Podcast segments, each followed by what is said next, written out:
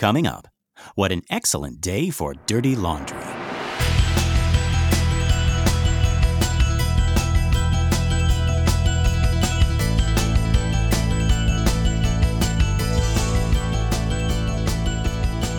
Well, howdy, folks, and welcome to minute 87 of The Exorcist Minute, a show where we endeavor to examine, extrapolate, and excavate The Exorcist, minute by terrifying minute. My name is Lester Ryan Clark. And I'm Keenan Diaz. And we'll be your holy guides on this journey through what some have called the scariest movie of all time. Okay, so our minute begins with Karras looking at some art. And it ends with him turning away as he says, I don't know. I'll have to look it up. Yes, again with the turning away. Classic refusal of the call here, folks. But we'll talk about that at the end of this minute. For now, let's get back to the top. So, if you'll remember, Karras just had that fateful meeting with Regan. Regan? Question mark upstairs, uh, where she vomited all over him, and so now Karras and Chris are down in the basement. Enough time has passed. Chris has washed dried and is now ironing the shirt. And he is looking around at her daughter's art. And now he's rifling through some of the drawings on the work table. Mm-hmm. And Keenan, while Chris is ironing and Karras is looking at these pictures, did you notice the sound? Yeah, the one sound that I that really sticks out to me is um, just sort of little sound design trick, like we hear water dripping. Mm-hmm, mm-hmm. Um, which is just you know anytime you show like a tub or, a, or anything or a toilet you hear water dripping which mm-hmm. in real life means that it's broken but in a movie in a movie means that it's functional. Yes. So that's what i hear. What are you hearing? It's like water must exist because i hear it. Right exactly. Well okay so diegetically am, am, i using this right? The it's it's the sound of the iron uh-huh. as she's ironing the shirt right? But right. it's it's playing over Karras looking at these creepy drawings, and it kind of sounds like breathing, right? Mm-hmm. As if the presence of this demon can still be felt in this place where we we first learned about him, right? Where we were first introduced to him as Captain Howdy, and you just hear as he's looking at these creepy drawings, you just hear. Oh, right. Uh, that that makes a lot of yeah. You're absolutely correct. Because um, then in, in some of the scenes that are coming up, my uh, my dominant memory of sound is in these silent moments, which aren't silent. We hear Captain Howdy, Regan, whoever breathing up there, and, yes. and then we see it becomes visual, right? Because it's going to start getting really cold. Mm-hmm, mm-hmm. Yeah. So we're going to start hearing that. That's really cool. Um, yeah. The so breath, another... which is kind of like the bodily version of wind. I don't know. Oh, oh my goodness, yes. Yeah. Well, I mean, uh, something else is the bodily version of wind. But,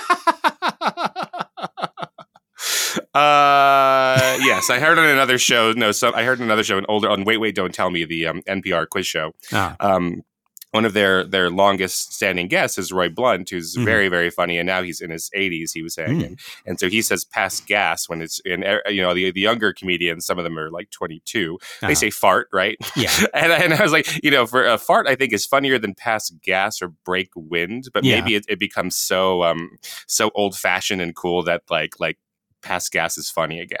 Right, it becomes, like maybe it's funnier than fart. I think even uh, and and then if we're if we're going on the hierarchy, right? right I think I think the the more nice and censored it is, the funnier it becomes. Right? Like so so uh, breaking wind Right. Seems to be, or, or let's say passing wind, even. oh, know. passing wind. Yes. Breaking, that's destructive, right? just passing wind. I was just, I was just passing by and I was passing wind. And, you know. right. There's these two southern belles. It's like, oh, did you see? Oh, I passed wind something fierce. Heavens to my, Betsy. Heavens to Betsy, after my Mexican pizza. So Lester and I are actually in the same city right now, which is not common when we record. Weird. So, yes, we're both in Las Vegas and we had uh, dinner last night with our good friend Ian Hinden, mm-hmm. um, who's been a guest on the show, and he was describing a Mexican pizza he had mm. that was not it was not a tortilla. It was like Mexican food on an Italian pizza dough mm. of like mm. sour cream and guacamole and pico de gallo and all of that mm, stuff. Mm. And that must have been the fiercest wind passing. You talk about wind. That's some Southwest. Whoo. Oh my. yes, yes, yes. Uh, he said it was one of the best, most delicious things to ever eat. Ah, okay. Yeah. Okay. Anyway, so back to sounds that are in the movie and not yes. from our, our best friend's ass. No. right. That's another podcast entirely. I like that title. Oh, yeah, my best friend's ass. Do, yep. do, do, do. um, anyway, so yeah, so I was going to drop another, um, you know, uh, film film theory, filmmaking uh, sort of term for oh, sound, oh, yes. which is fidelity. Mm. So this is the idea of whether the sound that we're hearing is meant to sound like the thing that we are listening to or not.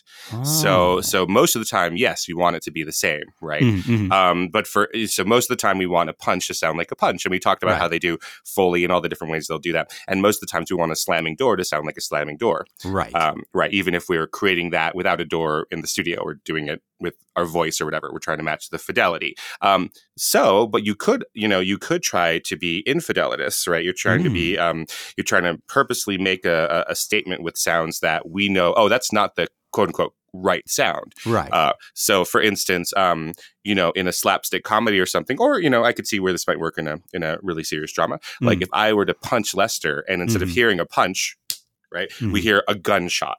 Right. Right. Right. Right. And like, oh God, that's like super impactful. And then we as the audience know that that's not literally what it sounds like, but it mm. has this new emotional meaning to it because of, of what we are actually hearing. Right. Gotcha. I'm thinking now of like the Three Stooges, where uh-huh. right, like if, if Moe pokes uh, Curly in the eyes, it's it's it's more like boing, right? Like right, a- exactly. and nothing on the human body, not even our friend, um, not even my best friend's ass, no. makes a boing noise. nope, nope, nope. Not that we know of. Uh-uh.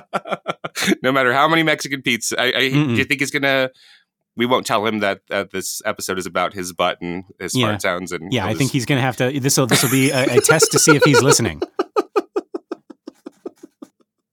right? But nothing on the human body makes the sounds that the Three Stooges' bodies make, right? right, right yes. I think you hear glass breaking mm-hmm. and yeah, and then bam, boom, bam. Yeah, yeah. that's great.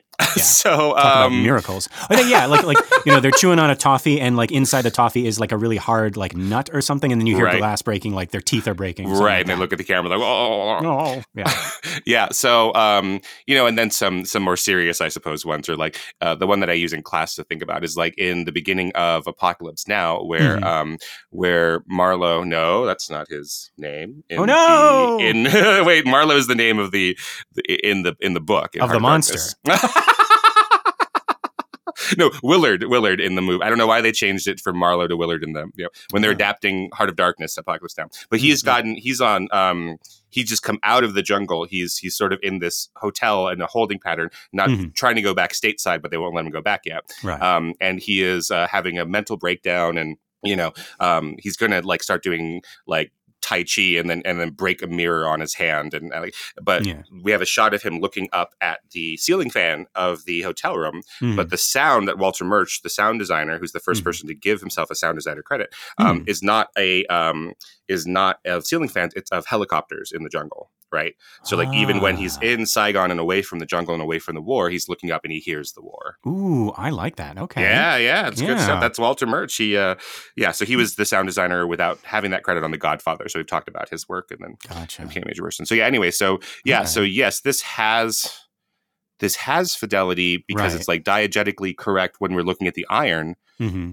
but it also is not the sound of what Regan's drawings make and we're also hearing it right as like yes. this is the sound that Regan's drawings are making. They're breathing. Right, right. Yeah, Excellent. yeah love it. Mm-hmm. And yeah, uh, um, I want to talk about these drawings, mm-hmm. Keenan. Um, oh, actually, before no, uh, so actually, you made me think mm-hmm. of, uh, and yeah, we already had this scene where uh, Regan is in the bedroom and her head turns all the way, all the way around. All the way um, around.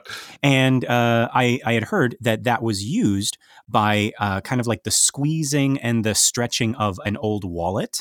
Oh gosh! Like oh yeah, that, that sound, yeah, right? yeah, that leathery. Mm-hmm. Yes, that's really cool. It's like, and it also kind of sounds like crackly and you know, like bone mm-hmm. snapping maybe. But that would be fidelitas because I, I would think so. Yeah, supposed to be mimicking the sound of her actual body. Yeah, it's yeah. Okay. Even so, yeah, even in a sound where we've never heard that sound, right? Right. Yeah. So that's interesting because it's like that's that's a weird supernatural thing, but it's still being true. Whereas mm-hmm. like there are other things that are like normally happening, like somebody mm-hmm. getting poked in the eye or somebody's pants falling down, and it's mm-hmm. like wow, wow, wow, you know. Sorry. have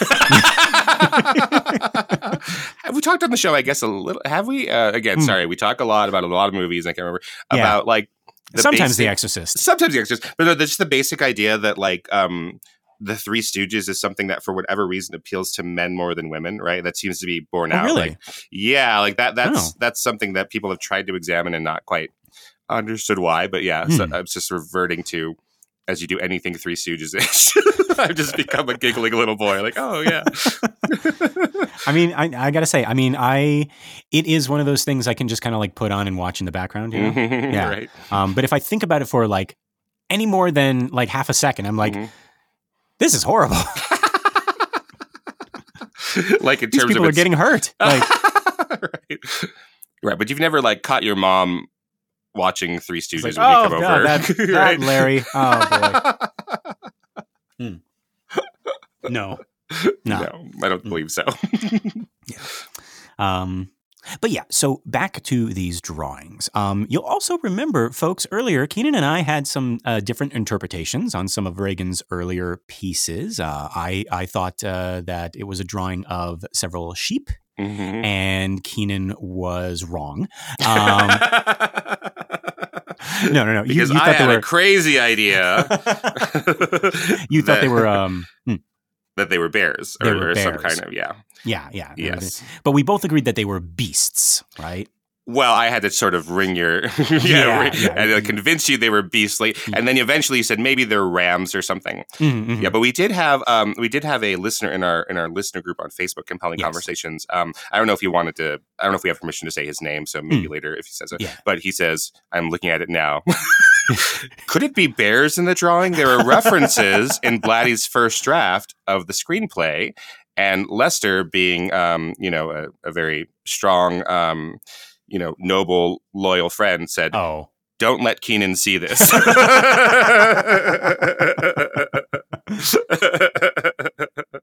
well, I tried. Oh, no, no, but yeah, he um he has a yeah. I don't know if we have permission to say, but he has a mm-hmm. video about some changes, and, and one of them was yes. the um, uh, was in Regan's artwork from the original mm-hmm. drafts of the screenplay to um uh to the film. Yeah. Yes, and you had actually said uh you had you had uh, uh said that in the screenplay, mm-hmm. uh Chris calls uh, Regan bareface yes, at some point. Yeah. right. So so yeah, we got some we got some bears here. Yeah. A lot of animals, right? Yeah, a lot a lot of animals. She loves animals. So she loves know. animals, and Captain Howdy loves animals. So yeah, Captain Howdy loves and, and I don't know. I, I think in Captain Howdy's eyes, um, there's really no difference. It's like, it's like one's walk on four legs and one's that walk on two legs. I, you know, that is a really interesting point. I, Yeah, I know you're they all make joking. sounds. You know, no, but I think that's that's a really really good point because that would be like the old pantheodic gods that you know people people were not special.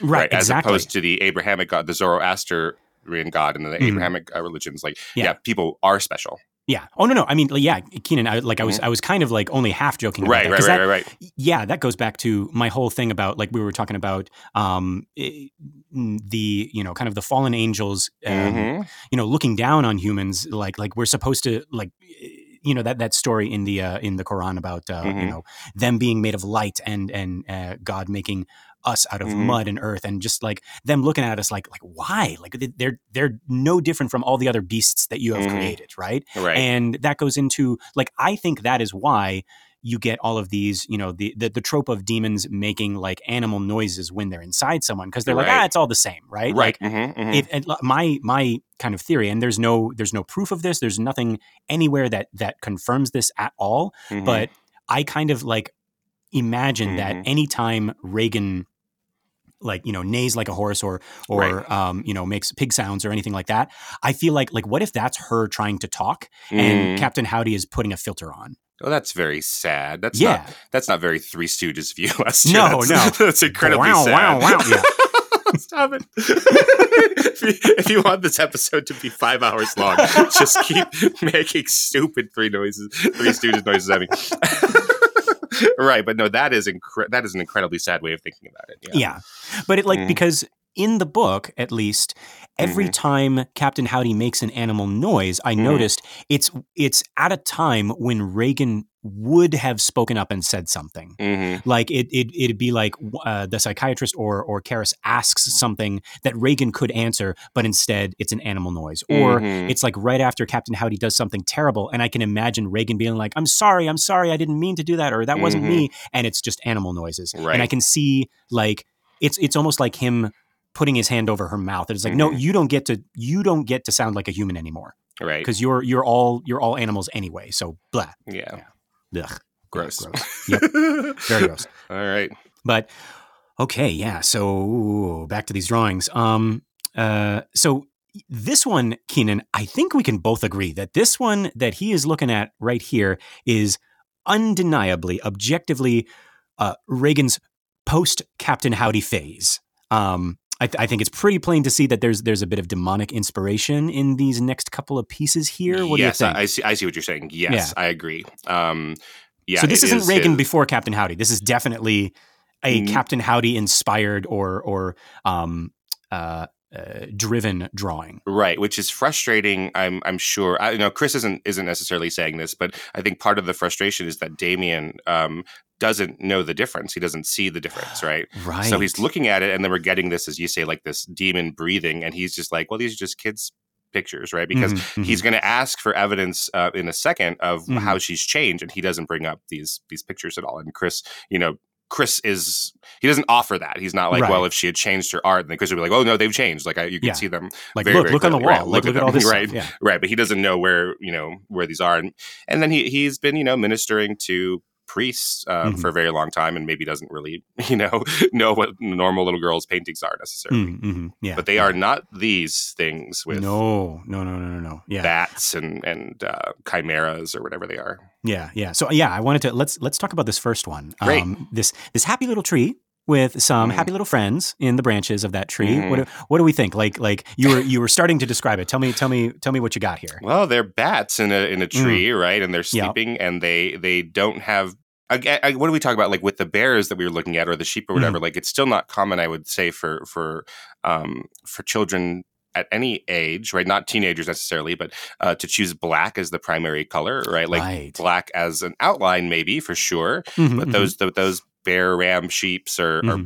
black and then yeah. you have to draw bats in a way that doesn't allow you, you know, they're completely black bats and, and so there's yeah. no way to add smiley faces or anything Right, right. And then yeah. so in this tree, we then also have like a little I forget I don't know what you call the hole in the tree, like a little hollow.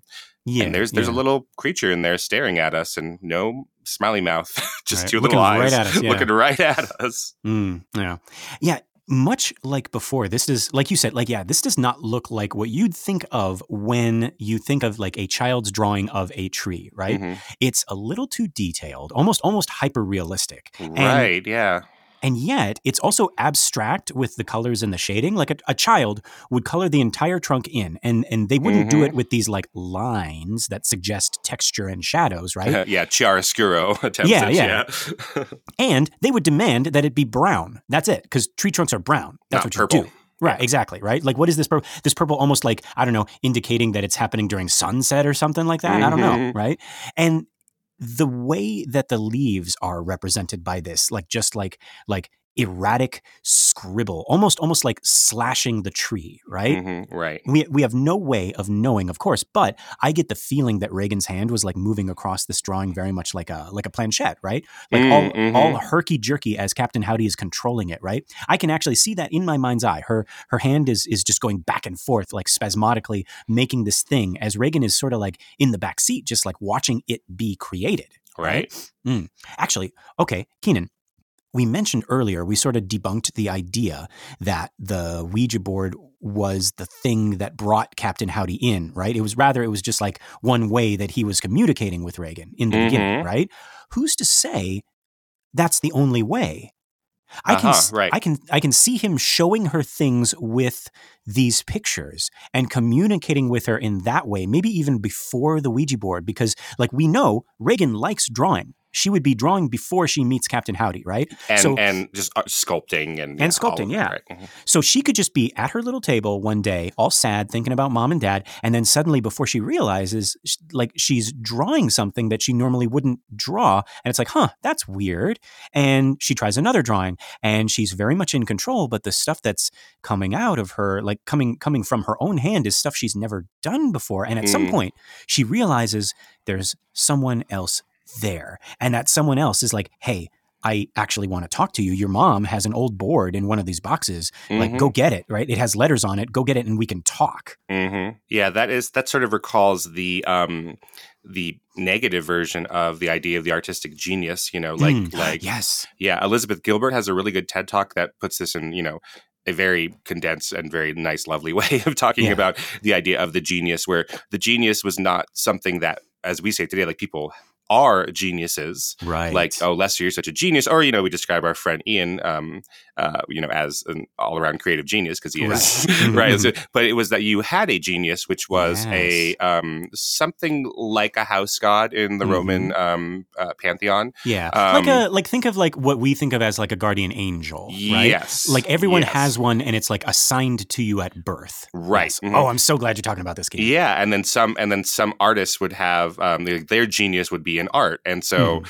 they would um, they would be there, and it would be um, sorry, I'm, trying. I'm, I'm trying hard not. to Elizabeth Gilbert on TED does a really really good mm. job of, of bringing. I'm trying. Even now, I'm getting it caught up in our our our modern ways of saying it, but like, but like as if the art was cut was flowing out of you, and like we say today, like like divinely inspired, right? Yes. Mm-hmm. Like I, I say that the the Beach Boys are divinely inspired, right? And like something happened when when all of them were together, you know, at that moment that that they could not possibly capture later on when they were apart. Like there's just this alchemy when the Beach Boys had it that make music that was unlike anything else, and was mm. like where did that mm. come from? And and you know, and they couldn't even explain it to you right when they try yeah. to reproduce it on their own yeah. so like yeah so like the genius so if you're a writer it just you show up to work and your your um your guardian angel your house god of the mm-hmm. genius mm-hmm. that you have is is when you are in the right place is just flowing through you and flowing through your hand as you're writing or flowing yes. through your hand while you're sculpting right mm. and, and, then, yeah so, so yeah. captain howdy would be like the the anti genius yeah or well i mean mm-hmm. okay so oh man this is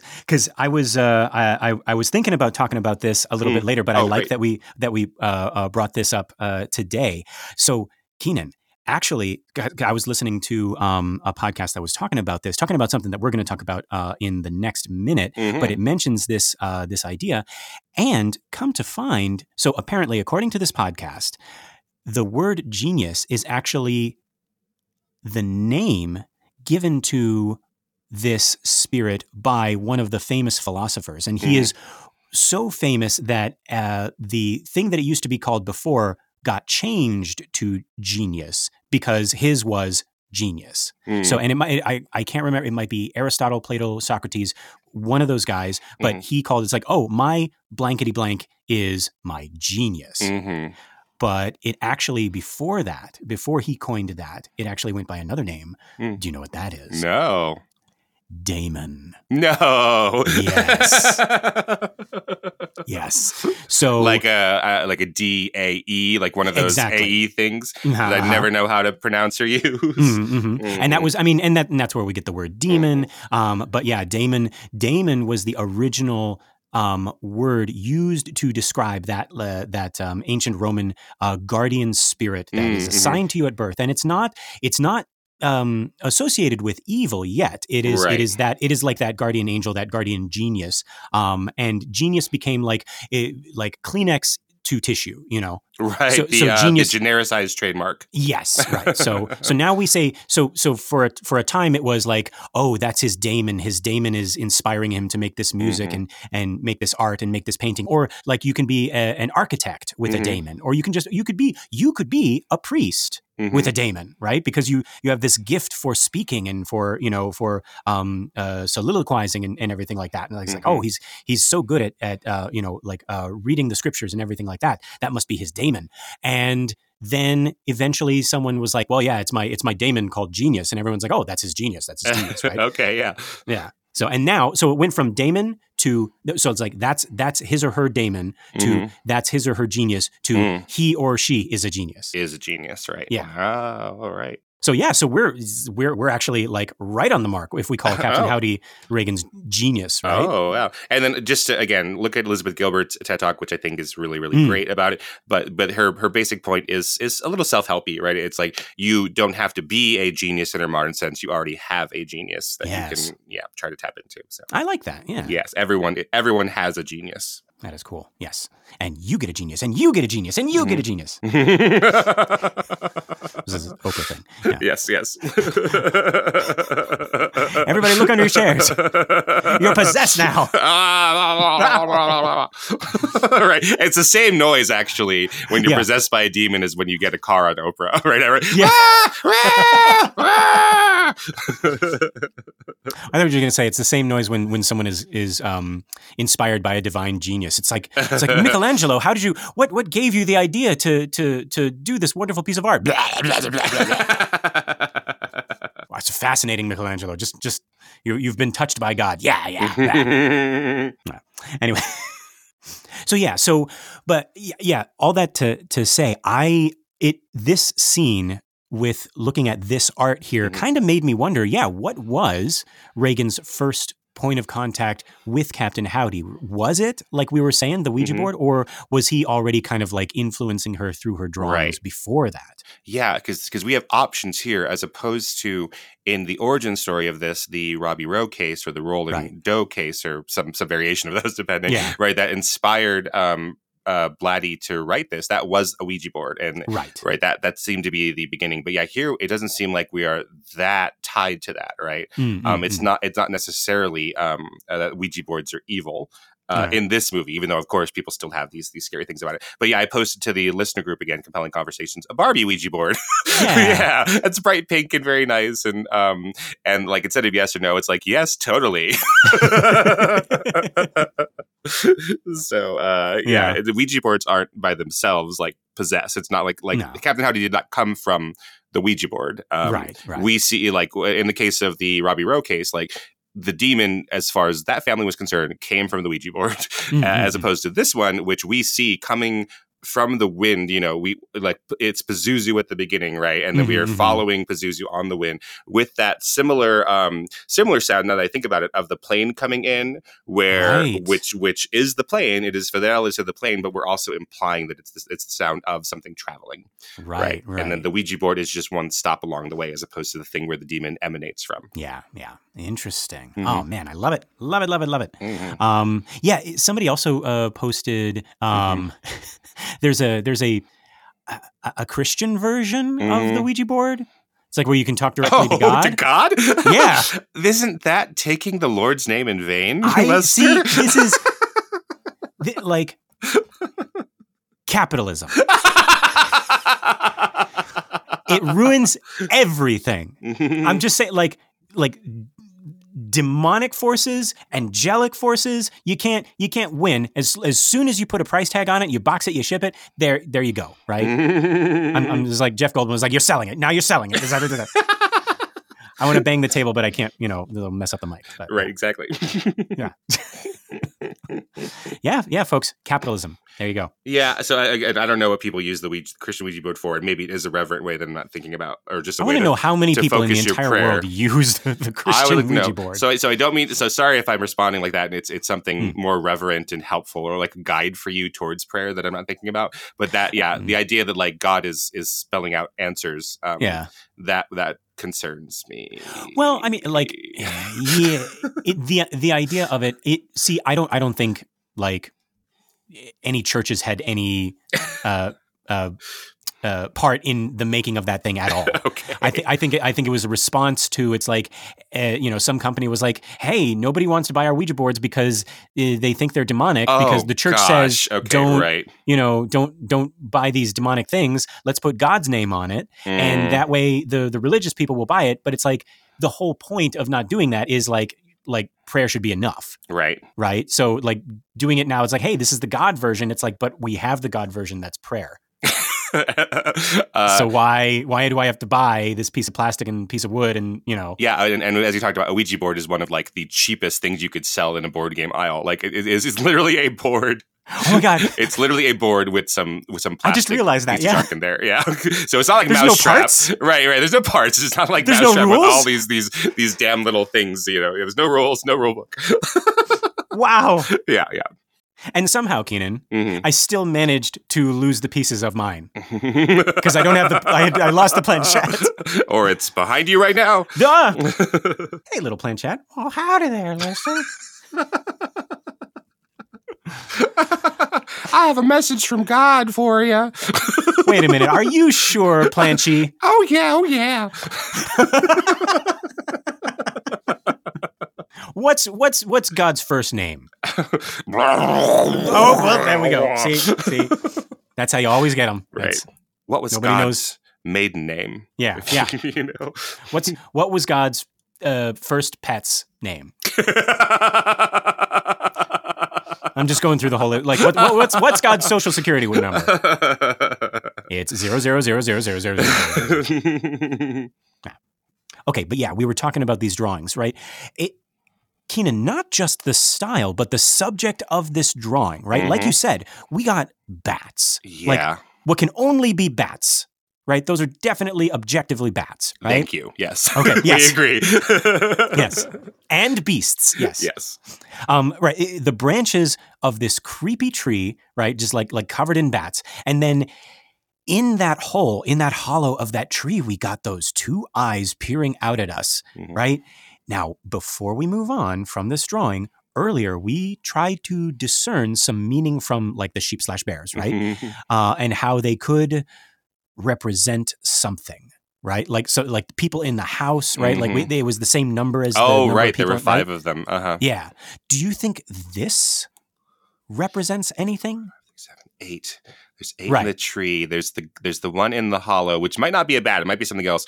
And right. then now that I'm thinking about it, so the bats are black, and the tree there's green, a very dark green for the right. for the leaves, and then a purple. Um, yeah. But then she would have had to, or he, you know, Pazuzu, Captain Howdy, uh-huh. whatever, would have had to gone through and draw like what orange for the little eyes in the right. Yeah. So that's that's interesting that you would yeah. take the time to get a second, you know, or a, a fourth colored pen just to draw mm-hmm. two little circles. That actually, yeah, right? Because that's the only time you use that color, yeah? Yeah. And it, the, huh. for the part that's staring directly at you. Yeah. hmm.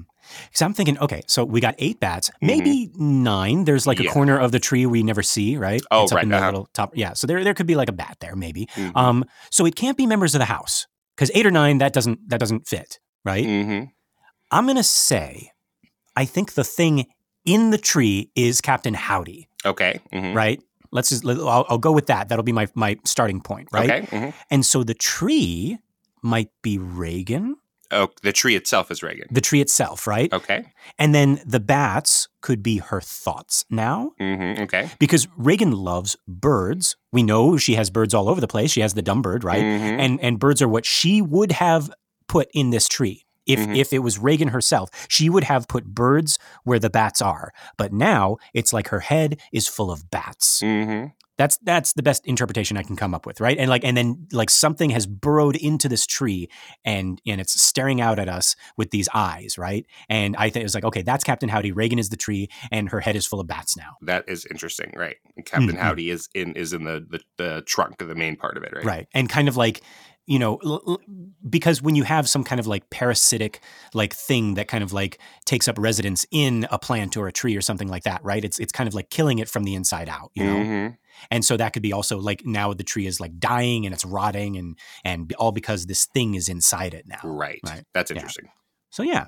Um so then uh Karras puts that one aside and we get another particularly creepy drawing. Mm-hmm. um Although I, I couldn't tell you why. Like I remember this one disturbing me when I was little. Mm-hmm.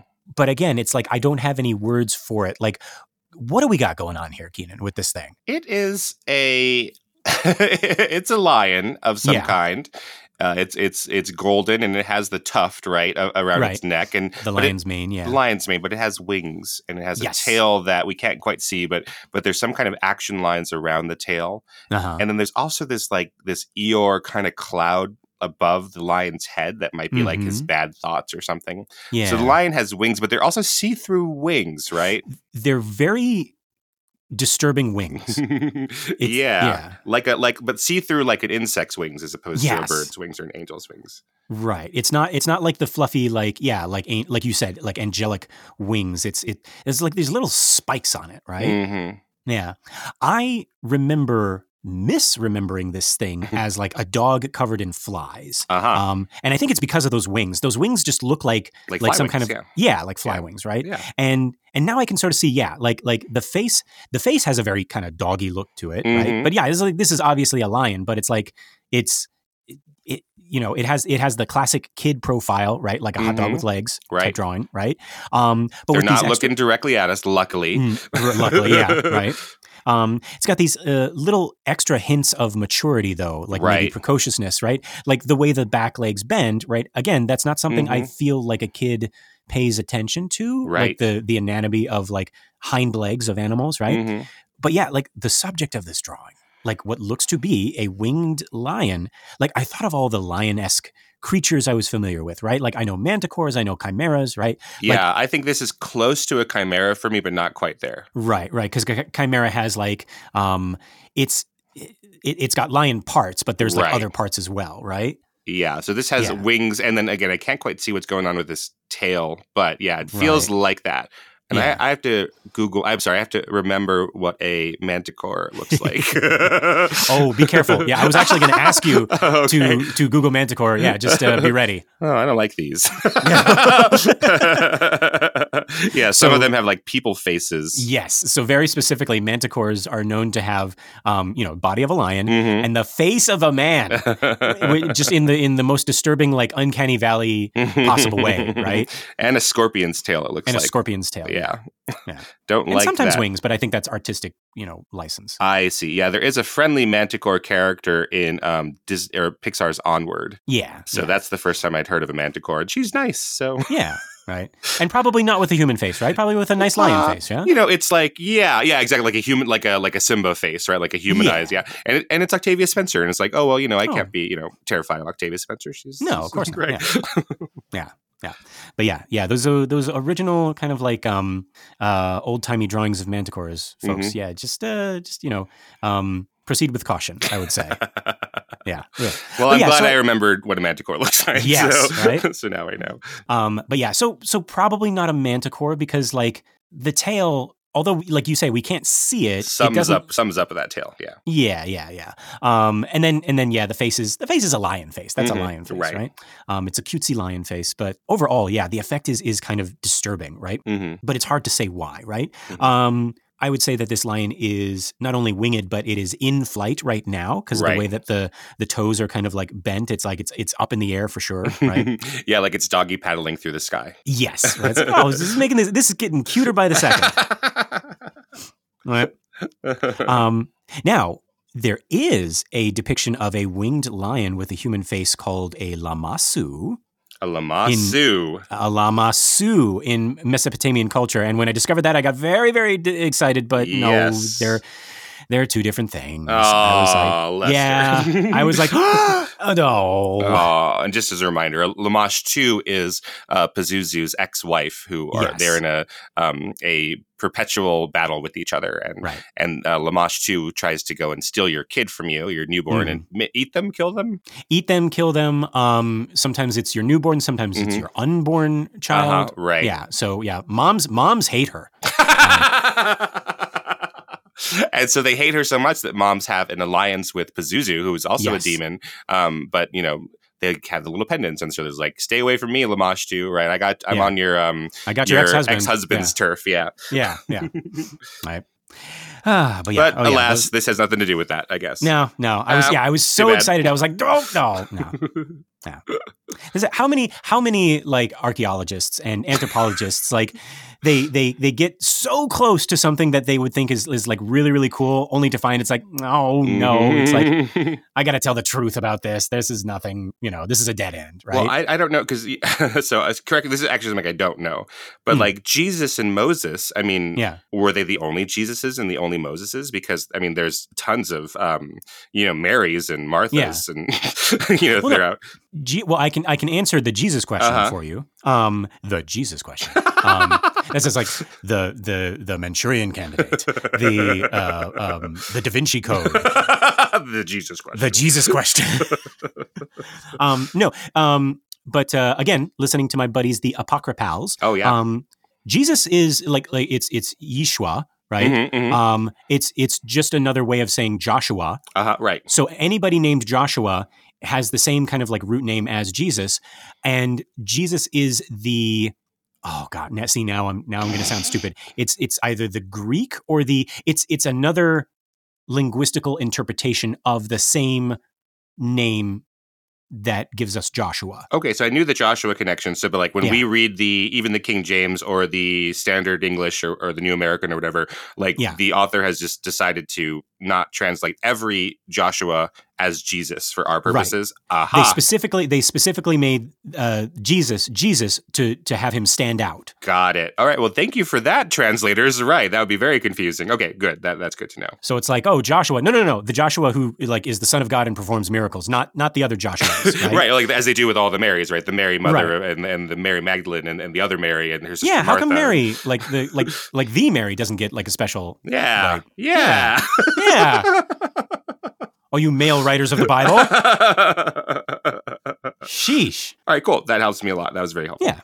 But uh, unfortunately, yeah, uh, Lamassu and mm-hmm. Lamashtu are different things. Mm-hmm, so mm-hmm. yeah, so yeah, got excited for a second, oh, and oh, yeah. uh, and I brought you guys along with us, so you could be like, oh, oh no, you have to feel my pain too. No. Um, but yeah, so yeah, the but for this lion, the only thing I can think that this possibly means, if it means anything, and it's not just like a winged, creepy lion, mm-hmm. is that it is a symbol specifically associated with Saint Mark. Okay. Um, apparently, an angel appeared to him in the form of a winged lion.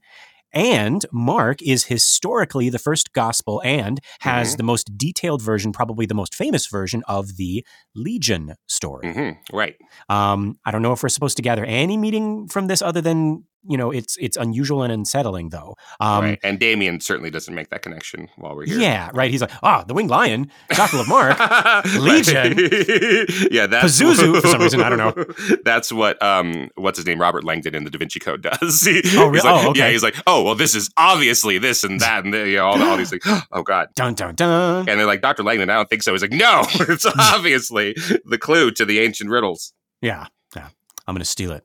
I'm gonna steal the King James Bible. no, you could do a better Nick Cage than that. Come on, you got wait, wait, wait, wait. Wait. Oh, the bees, I'm not gonna, the bees. The bees. I'm gonna. He's got a little bit of a. he's got a, a, a little bit of um, Jimmy Stewart. Uh, yeah, Jimmy Stewart and Elvis, sort of. Yeah, if Jimmy Stewart oh, yeah, was trying was trying to be Elvis. All yeah. right. um, I ain't nothing but a. I played Dracula recently. right, exactly. Oh, I'm Castor Troy. there you go. Yeah, yeah. No, no, no. no do I'm. Castor Troy. no, I'm going to steal. Right. I'm going to steal. Go. Ahead. I'm going to do it. I'm going to. I'm going to. I'm going to steal the King James Bible. Excellent, Lester. I'm really, really glad we spent that time on that. Yes. Yes. And I was like, "Don't worry, Keenan. This episode won't go long." Uh, but we had to get our buddy Nick Cage in there. there, yeah. there we go. yeah, yeah. Uh, yeah. So, okay. All of that to say, folks, um, whether this has any kind of like symbolic meaning or not, it is just plain unsettling. Mm-hmm. But like, why? Like, I'm assuming, like, you think it as well, Keenan, that this is this is just like disturbing. But like, cut and paste this into a different movie where we're not looking at devils and demons. Mm-hmm. Isn't this just like when a kid draws mermaids and unicorns? I don't know about that bat one for sure. I, I no, no, no, that, not yeah, the bat. I'm talking yeah. about this lion guy. Yeah, uh, perhaps, but like, where is it coming from? Like, because we see her reading, you know, we see her with Snoopy dolls and right. and reading, um, you know, the the Big Bad Wolf, and so where's this coming yeah. from? lady young lady like yeah like like okay we we understand where they get um um, you know, mermaids and unicorns, etc., because they've seen mm-hmm. a mermaid and unicorn. But where is this except in this, except in the book of witchcraft or whatever that yeah, she's been reading? Yeah. yeah, she seems like supremely uninterested in fictional beasts, mm-hmm. like R- Regan. I'm talking about, right. like before, like pre Captain Howdy, like she's like very, very focused on like actual animals. Yeah, she's a horse like, girl she's a horse girl. She's got like um, drawings of like uh, uh, like the owls and everything, which are mm-hmm. like really mm-hmm. really detailed. Like she she focuses a lot of attention on like like just actual regular animals. Right. So yeah, so yeah, so just on its own, just a winged lion is, is a little bit like hmm, that's a little like unlike Regan. Yes, right? absolutely. Yeah, but yeah, so. In any case, so Chris is watching as Karras is flipping through these drawings. Mm-hmm. Um, I took that to mean that she knows those drawings are weird, right? They're not. Mm-hmm. They're not what mm-hmm. her daughter, daughter usually draws, and mm-hmm. maybe she's like hoping Karras can discern something from them, right? right? Mm-hmm. Um, We cut back to Karras. Uh, we're real close up on him as he walks over, revealing the rest of the basement. Now, we like we knew it intuitively before this, but this is the first shot that puts them both in the same space, right? Mhm. They are both in the basement of this house. I really like that. Mhm. Um, but yeah, so Chris turns off the iron. Um, she gathers up the shirt and brings it over to Karras. Uh, it seems like such a long walk over to where he's standing, even though I just said like they're in the same space, right? Mhm. And that's a really cool depiction of the distance here, right? Like like maybe how distant they are still from each other, or I don't know, like the size of this new reality that they got to explore right like suddenly demons suddenly you know um there's there's suddenly seymour i don't know um but yeah going back to skid row again uh, but yeah there's something there like that walk to Karras just seems long Right. Uh, you know, again, at UNLV Film, where I work, I, I mentor a lot of um, beginning screenwriters, uh, playwrights, uh, all sorts of writers, Hmm. and and it it is not uncommon for them to okay now say Chris and, and Damien are on the same team, right? Yeah. For them, once they've formed a team, to not have any conflict or even fear of each other or distance between them, right? Mm. Like like they're always on that. They always they, they agree with each other. You know, there's nothing. It's, it's us against them now. And this is a really good instance of this where they're on the same team, but they're they're we showed them coming from separate places. We show them misinterpreting what each other is seeing, and then uh, once they start talking, what they are saying. Right? They they are going to be in in major conflict still, as opposed to like, well, we're all in it for the right reasons, so you know we're not going to argue. We're all going to you know put aside our mistrust of each other and our egos and um and just our you know very particular uh places that we're coming from Mm, Right, i so like this- that point yeah this Yeah. distance is really helping there Yeah, right. So yeah, it is it is kind of like a teaming up, but it's still kind of like they're they're uh, holding on to their their own reservations Right. still, right? there's a Wow. gulf between their their understanding of the situation Yeah, I like this. And and so yeah, so I think that's highlighted by the fact that it isn't until after that walk that we get the like first spoken word of Mhm. this scene, right? Like Chris hands him the shirt and Karras says, "Thank you." right Um, and then, folks, like I want you to pay attention to Chris here. Like, pay attention to her posture and how she looks at him as soon as she is done handing over that shirt. This entire movie, up to this point, she has been fighting to be believed, fighting to be seen, to be heard, and to be taken seriously. She even had to fight to get this guy Mhm. over just to look at her daughter. And now, with the handing over of that shirt, it feels like she is also handing over the reins to him. Mhm. Like she's not handing over the fight or the Mhm. responsibility, right? She still has to fight even after this scene, even in this scene, right? We're going to see. But what I'm trying to say here is her posture, her whole demeanor here is like, there, I got you here. You saw it for yourself. Right. I did it, right? right and and, what are you going to do about it right Exactly, Yeah, right? are you so going to stop you know not believing me right Yeah. And it's like, so, so, so the ball is in your court now, right? Like, Right. what next? And she does this by literally handing him the thing that proved her point, right? exactly Like right. the shirt. It's like, here you go. Here's your proof. Uh, I mean, your shirt. yeah, yeah. Remember when when she projectile vomited on you, right? Like, so Yeah, no like- more of this other stuff, right? And he's like, here's physical. I'm handing it and putting it in your hands. yeah, and right? he's still he's still not going to agree with her. You know, Yeah. he's going to deny the uh the evidence of his eyes and ears. Um, Yep. I suppose that no, that's Orwell. I was trying to think of a biblical way, but Mm-mm. or yeah, Orwell says that the party will ask you to deny the evidence of your eyes and ears. Yeah. But this is this is more in that, as you talked about before, like like his inability to see um, the supernatural or the God right in front of him. Yeah, and, and and this is this this spans all sorts of stories, right? I mean, like even in uh, Dickens, right? Uh-huh. Like Marley, Marley says, "Why do you doubt your senses?" Right. right? Mhm. And he's like, "Oh, because the slightest thing can upset them." He's Yeah. like, "More to uh, uh, what is it? Uh, You're an undigested gravy." bit of beef. Yes, yes. You're more gravy than grave. You're an undigested yeah. bit of beef, right? Yeah, right. and and so so yeah, so that's that's but its origins, yeah, you're you're absolutely right. Right. You know, comes from comes from like biblical. uh Oh, dang it! Let me see. You doubt, even though you have seen, like it's in the thing we just read. Um, you do not you do not believe, even though you have seen. I think. Right. Let's see. Let's see. Oh, geez, it's in every frickin' gospel. I was trying to bring it back to the one that I yeah, but it's in you know it's in the thing that we just quoted right. It's like you do not you do not believe even though you have seen right. Mm-hmm. Right. Like that's that's the, like the the theme of this whole part of this story Mhm. right. He's got he's being challenged by the demon and now he's being challenged by Chris. Like Right. like look at what is happening all around you. hmm Now, his answer to that um, is to say, look, I'm only against the possibility of doing your daughter more harm than good. Mm-hmm. This this is so different from those previous scenes with like the two of them like fencing right. or, or playing verbal tennis, right? Like stealing glances at each other mm-hmm. when they're not looking. They're you know they are they are both locked onto each other, right? Karras mm-hmm. isn't turning away.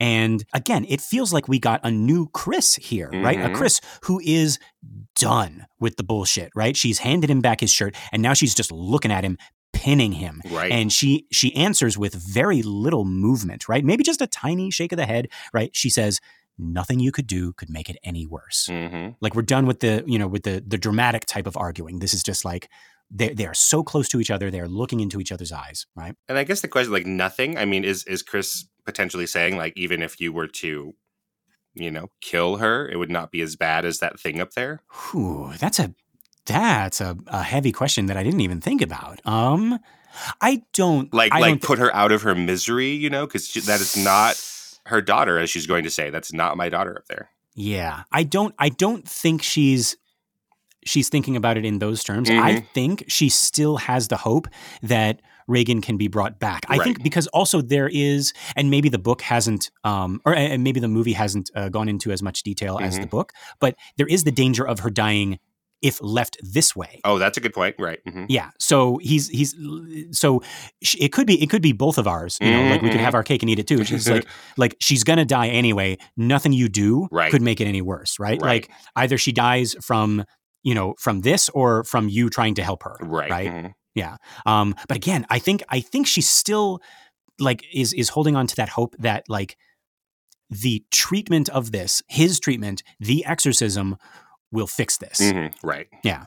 Um, and then his answer. Um, it feels like this dialogue has been stripped down to the bone, right? Mm-hmm. Like down to the barest, the most naked form. Again, this is so different from like just a few movie minutes ago. They were like, oh, so, you know, how does Shrink ever get to be a priest, right? Mm-hmm. In the back and the forth and, you know, and right. the small talk and the pleasantries. And now we're here in the basement and it's like we're saying the real words for the first time, right? And he mm-hmm. just says, I can't do it right? Like Keenan, we had talked about rewriting a scene and speaking only the context of the dialogue, right? Mm-hmm. Does this feel like that, or or could we go even deeper? Like, is this is this a cover up of something else? Well, I think it is a cover up of of what Damien is his real problem is. So mm. he's saying that like I can't do this because so it was like you know okay I'm gonna I'm gonna like uh, in the park right or on the bench yeah. rather I'm gonna like um you know say what you want to say you've, you've you've convinced me to say okay I'm gonna come over and look at her as a priest but really I'm coming over as a psychiatrist right right and then here it's like no like this this is not going to happen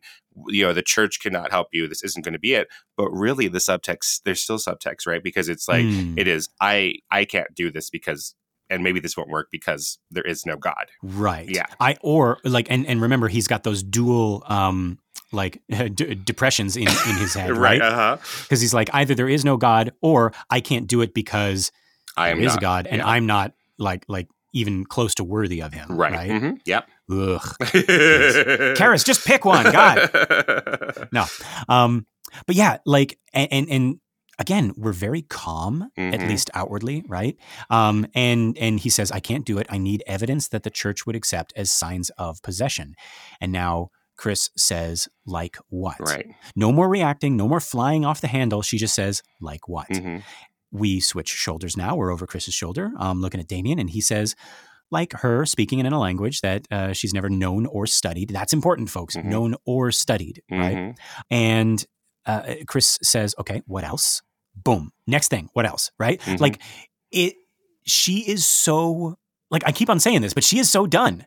she, like, like, it, it, there's no more, like, like wheeling and dealing. It's no right. more, it's like, oh, okay, a language. Well, let me tell you uh, this. You know, it's mm-hmm. like, it's like, okay, that's, that's the first thing. What's the next thing? Right right? It just goes right into it, right? And we switch back over to Damien's shoulder, and we see now that Chris has her hands clasped uh, almost in prayer. Mm-hmm. I feel like mm-hmm. the the um the stymied archaeologist again. I'm like, oh no. it's almost like a prayer, and almost like I am holding my hands back so I don't shake you bodily, to, right? Strangle to you, knock yeah. this nonsense out of you, right? mm-hmm. Yeah, so yeah, so she's sort of like clutching her wrist, mm-hmm. but it certainly does recall that like image, right? Conjures it back up for us, right? right? The prayer thing, right? Um, but yeah, like you said, she could be holding her hands back from you know from doing a Three Stooges on her. Yeah, you, brow, you, brow. You knucklehead, right? but but that's the thing, right? Like it, it does recall kind of like the hypnotism scene when she was unconsciously mimicking the photo of Regan behind her, mm-hmm. like, like in that in that prayer position. But she is not praying now, mm-hmm. right? She is she is not begging. She is dealing with this man on an even playing field. And yes, her hands suggest a kind of uh, supplication, but it's different here. She has more control. It's like, okay, how can we make this happen? Tell me what to do. Let's fix this. Mm-hmm. I have you here. What do we do? Right. And Damien's response to that is to once again turn away. But this time, I don't think it's because he can't meet her gaze. Rather, I, th- I think it's because he has accepted her plea and is actually considering the problem, right? Mm-hmm. And this turn away is like turning inward, like, yeah, how am I going to do this? Right. Right. So as he turns away, he says, I don't know. I'd have to look it up. Um, he passes us, eyes full of what he has gotten himself into and uh, what he has agreed to do. And our last frame is of Chris looking after him, hands still clasped, eyes imploring, not pleading, imploring. And that is where our minute ends. Keenan, is there anything else we missed in here? Yeah, actually, I wanted to talk about. Ooh. I know we're going a little, you know, ah. uh, we have a lot here, much more than we thought. I think, but yeah. like in class, you know, I'll be like, let's try to let's try to do a thought experiment and let's make this movie the bad version of this movie, so we could see right. what the what is really working here, right? Yeah. And this takes us back to oh geez, our Christmas uh, bonus episode where we're like, uh-huh. if we uh-huh. were rewriting this, it'd be like there'd be this romance between Chris and Father uh, Karras, right? Right. Mm-hmm. Um, and or at least like the tinge of it, right? Because he's yes. he's gonna die, and then you know, but there'd be some kind of you know sexual tension or like like mm-hmm. this this romantic uh, budding blossoming thing between them that is stymied by the the plot of the movie um, right. because they are two people about the same age. They're good looking. They're our heroes, right? And so they have kind of the same soul as well, yes, right? Like yeah. this, this doubting, exploring, kind of questioning soul, right? Yeah. They they will never, as far as I remember in the film, they will never come to a verbal understanding of that, but they are mm. on the same journey in many ways, right? And they understand yes. mm. each other's paths in a way that they can't articulate to anybody else. And in the movie, they don't right. actually get to articulate to each other, if I'm remembering correctly. Mm-hmm. But like, yeah, we could see how in a in a modern version of this this or in just a less ambitious version of this that's not going to hold to its guns like this mm-hmm. scene works exactly as it would be like this this this scene would exist in that other movie where we were supposed mm. to think that that Damien and Chris would get together right like in an action movie that you know he comes in and saves her from something and and they kind of lose right they mm-hmm. as joseph campbell says they approach the inmost cave right they see mm-hmm. the evil they lose from it maybe he gets injured or something and then right. she the woman the love interest is washing his shirt right? right. Or dressing his wounds. Dress exactly. Yeah. Exactly. This is that exact scene. Mm-hmm. Right in the exact moment, right where we're wherever we are, eighty-seven minutes in, it's the exact time mm-hmm. for that, and it's yeah. the exact structure of that. But we never, like, no one I've ever heard, right, thinks mm-hmm. that like, oh, there's anything between these characters romantically right. or or even affectionately, or there's no flirting or no. And, and, even in the book, as you've read so far, right, it's she never mm-hmm. says like, oh, like, there's never any hint that in her innermost thought that she's even like, this guy is interesting to me like that. No, right, no. none of it. There is there is one moment later, mm-hmm. and and we'll we'll talk about it where you know it's it's it's it's the the final showdown mm-hmm. and the you know and and he and Merrin are like walking up to save her daughter and mm-hmm. they're dressed in their priestly clothes mm-hmm. and and she looks at them in this like like all she says in her own mind is they look so tall right and that's like that's such a nice like like like he they are they are like pictures of heroism, right? And, mm-hmm. But that's as far as that goes. Yeah. So again, like this is the exact mo- uh, even even um, in um, what's that what's that movie Star Wars? yes. even in Star Wars, right? Uh-huh. They approach the inmost cave. They're almost destroyed by the uh, trash compactor, or at least Luke uh-huh. is. They get mm-hmm. out there. They lose Obi Wan Kenobi, and then there's this mm-hmm. moment mm-hmm. where like Leia's like, oh, you know she like puts his hand on his shoulder because Leia right. again Leia is the love interest of Luke in Star in, Wars no matter what you four. say. Yeah in the first Star Wars right? Laurie uh, Strode argument guys. Yeah exactly. So like even in that moment we have that right? So that is the equivalent of this but we never ever ever and I've never heard anybody ever say it that this is romantic in any way, even though it has all the plot trappings of that scene. Now, why do you think that mm-hmm. is? I agree with everything you just said, Keenan. It does this. This is that scene, mm-hmm. like in any other movie, right? In any other uh, iteration of The Exorcist yeah. that I may, yeah, yeah. may not have seen, right? Like, right, like, exactly. You know, where a priest becomes romantically interested in, right. in uh, the the female lead. I mean, you mm-hmm. know I, who who would do that? I don't know. um, but no, but it doesn't happen here. Mm-hmm. But it like this is the place where it would happen. Right. And they're doing the same thing. She's like, "Oh, I'm I'm doing womanly wiles, right? I'm taking care of the man. Like I'm reverting right. back to like traditional gender roles for you and washing yeah. like she she doesn't use this washing machine.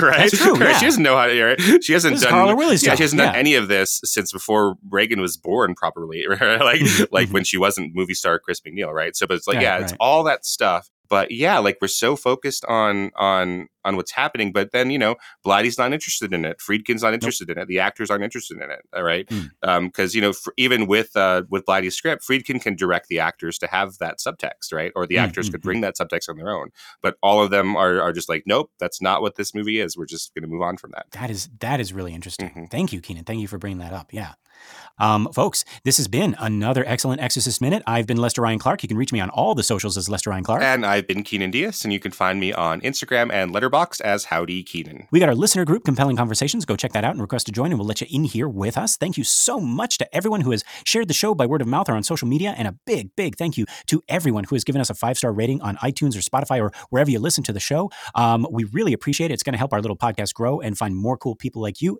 And yeah, folks, just some uh, big news here. We are now part of True Story FM. We are in the True Story family. That's T R U Story S T O R Y dot FM, along with uh, with all their other amazing podcasts. So uh, so go check them out.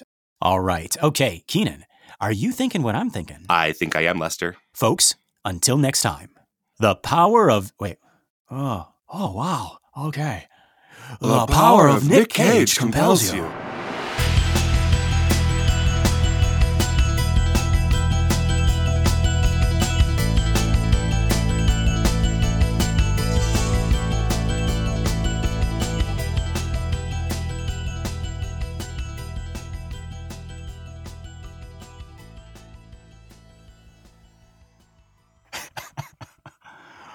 It was like, your daughter's possessed by a demon. I'm gonna do it. I'm gonna I'm gonna steal the statue of Pazuzu. I want. I'm Father Merrin. I want to take your daughter's face off.